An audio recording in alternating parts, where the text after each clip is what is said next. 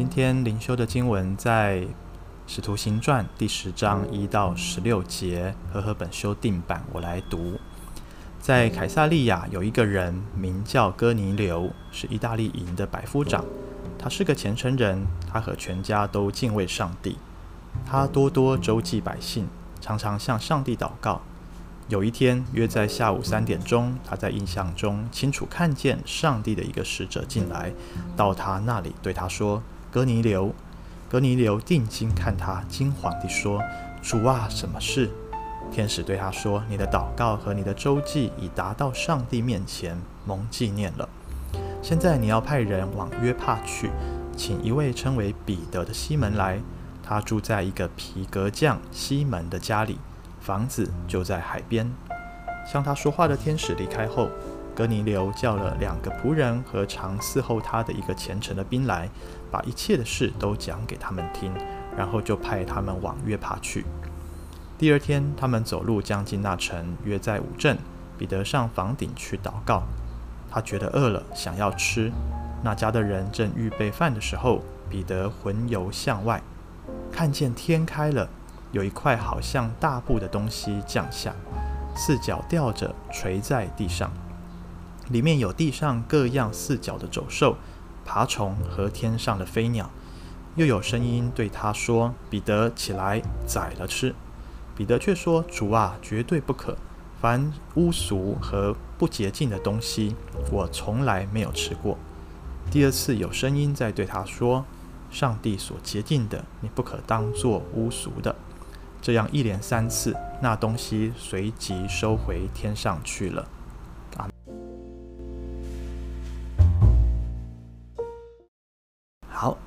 啊，弟兄姐妹，我们一起来看看今天这段经文哈。其实从整个《使徒行传》，或者我们可以称之为《圣灵行传》哈，因为啊，整卷书的主角其实不是这些使徒或门徒们，也不是他们所做的事情，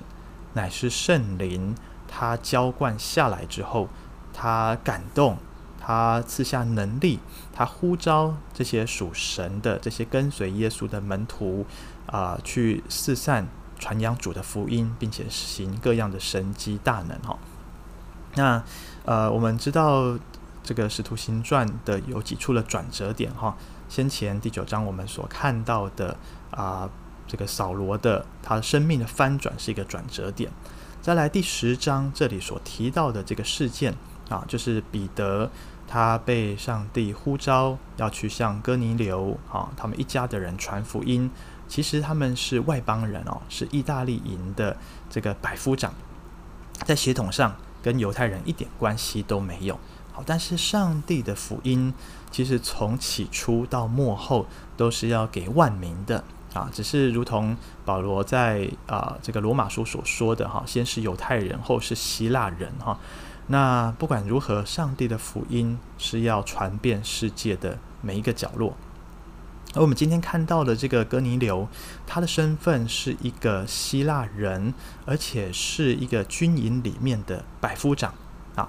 而且不仅是如此哈，呃，一般我们在福音书或者在新约圣经里面看到这样子的人，呃，他们大多是非常的势利的啊，或者是欺善怕恶哈，他们是用自己的这个职分来欺压百姓。但是这里第二节说，他却是一个虔诚人，哈，怎么样的虔诚人呢？他和全家都敬畏上帝，不只是他自己一个人信上帝哦，他带领他全家的人，啊，这个全家指的不只是他的妻子、他的儿女，更是他家中的仆人，更是他权下服侍他的这些军兵，啊，都敬畏上帝，啊，他不只是对上帝敬虔，他也爱百姓，常常周济百姓。啊，就是去看顾那些贫穷的、有需要的啊，而且为这些人来向上帝祷告。哥尼流这样子的一个人物，是不是也让我们想起在路加福音第七章一到十节那里所记载的啊，一个啊无名的百夫长，他来到耶稣的面前，求耶稣去医治他的仆人哈啊，十分的类似啊。我们昨天也提到了。啊，前天哈，这个彼得啦哈，还有门徒们他们所做的事情，这些事迹啊，其实很多是类似啊耶稣在福音书里面啊所做过的事情。那我们就更清楚地看见一件事，就是在圣灵的感动，在圣灵能力的啊复辟当中啊，神的儿女、神的百姓也要做耶稣所做的事情，而且如同主所说的，我们要做的比他更大。好，那我们就看到，当哥尼流他这样子虔诚在神面前祷告，诶，是蒙上帝垂听跟悦纳喽。所以主的使者啊，天使就来对他说话。啊，一开始哥尼流非常的惊吓，觉得不可思议。但是后来他发现这件事情是真的，他也把上帝的话听进去，就差派两个仆人跟伺候他的一个虔诚的兵来，啊，然后跟他们解释这一切的发生的事件，也派他们往约帕去。啊，大家还记得啊，在前面的经文第九章提到彼得在约帕那里，哈，他整这个医治了。啊、多加好，那他就留在那边，留在一个削皮匠的啊、也叫做西门的人家里哈。那从凯撒利亚去到约帕，距离其实蛮远的，有四十八公里啊啊，所以他们一行人三个人应该是啊骑着牲口去的哈啊，并且多预备了一一个牲口，要来让啊彼得来骑乘，要把彼得带到他们那里去。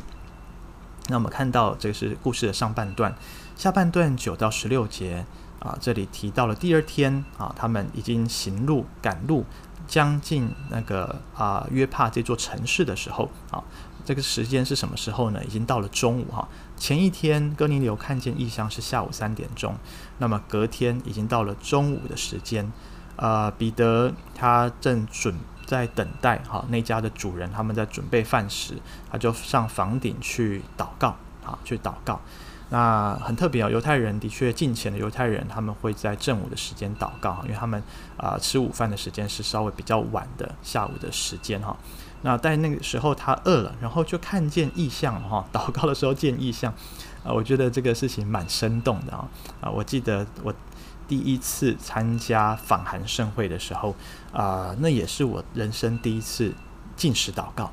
而第一次进食祷告就是被要求要进食七餐哦。哇，那个对当时我是一个大学生来讲，那是一个很辛苦的事情哈，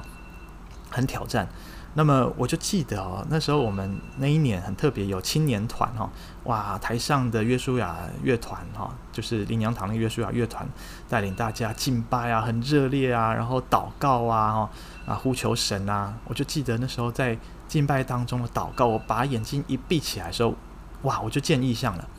但是我见的异象呢，哈，是什么呢？跟彼得有点类似哈。我看到都是食物啊，看到麦当劳的汉堡啊、薯条啊、鸡块、可乐啊，哈，因为实在太饿了哈，饿到见到的异象不是见到神哈，而是见到那些食物。哎，但是对彼得来说，这件事情有一个极大的困难，就是他所看见的这些食物呢。呃，对犹太人的洁净的礼仪来说，哈，在利未记十二章到十五章呢有记载洁净的礼仪。呃，对犹太人来讲，这些生物是不洁净的，哈。当然，四脚走兽、爬虫、天上飞鸟也有洁净的，但是我相信彼得看到的种类是不洁净的，啊，所以呢，他说怎么样？他说，上帝要他吃的时候，他说不可以啦，这些污秽的、这些俗物、不洁净的东西，我从来没有吃过，啊。那彼得说的的确是啊，这个按照常理他是不可以吃这些东西的啊。那有没有可能是他听错呢？啊，好像有可能。但是第二次、第三次，上帝又同样的对他说，而且说怎么样？上帝所洁净的，你不可当作俗物啊，不可当作污秽的啊，一连三次哦。那那个东西就收回天上去了。究竟这个意象对彼得来说有什么样的冲击呢？首先。啊、这个邱牧师也有提到哈，在削皮匠的做制作皮革的人家里，那对他犹太人来讲，已经是一个很大的啊、跨越，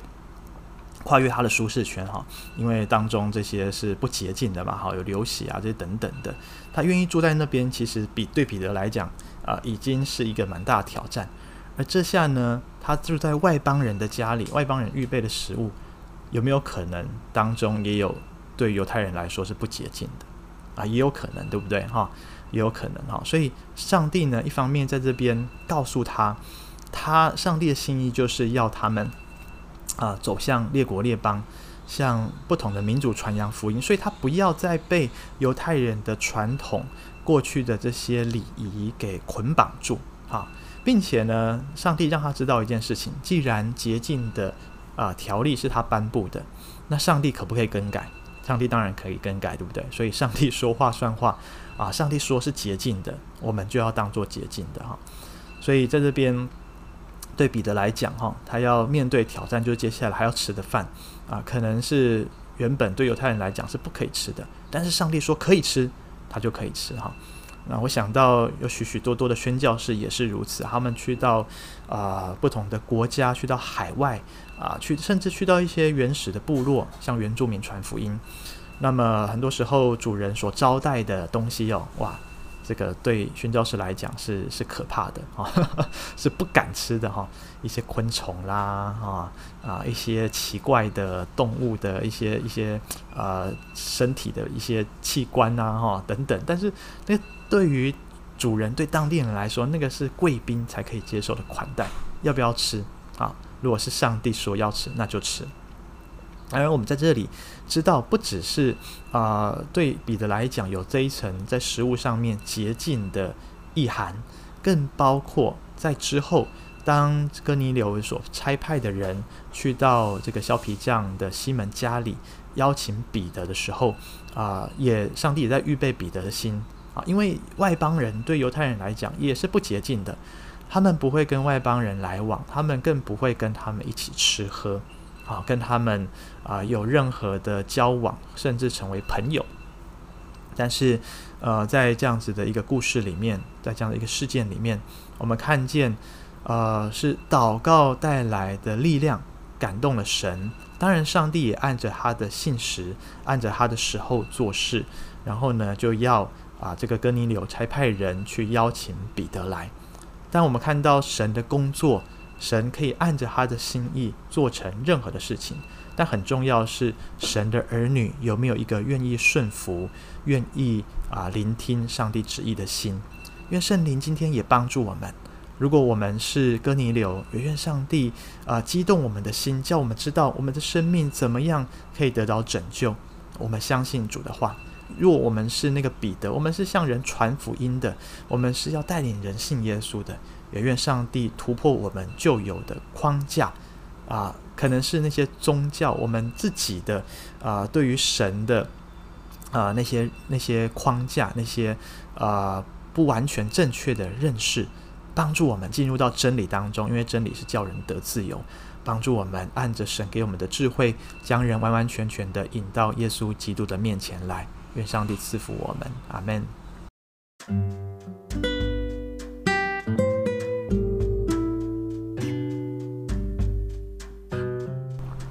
谢谢主垂听我们有声无声的祷告，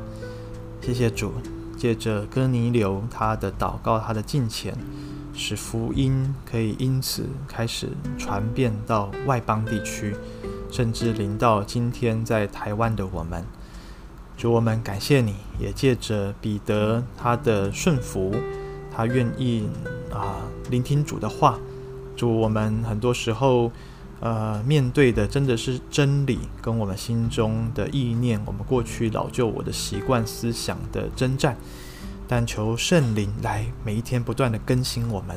使我们长存神的心意，让我们思想上帝的爱。使我们今天也可以成为上帝所使用的器皿，成为别人的祝福。主更甚愿我们透过哥尼流这样子一个外邦弟兄的榜样，使我们知道我们要常常祷告，不可灰心，因为知道祷告是蒙上帝所悦纳、蒙上帝所垂听的。我们也在祷告之后有实际的行动来回应上帝的教导，回应上帝的啊、真理。叫我们啊、天天啊、可以与与主同行，活出美好的生命来。谢谢主，垂听我们祷告，奉耶稣基督的名，阿门。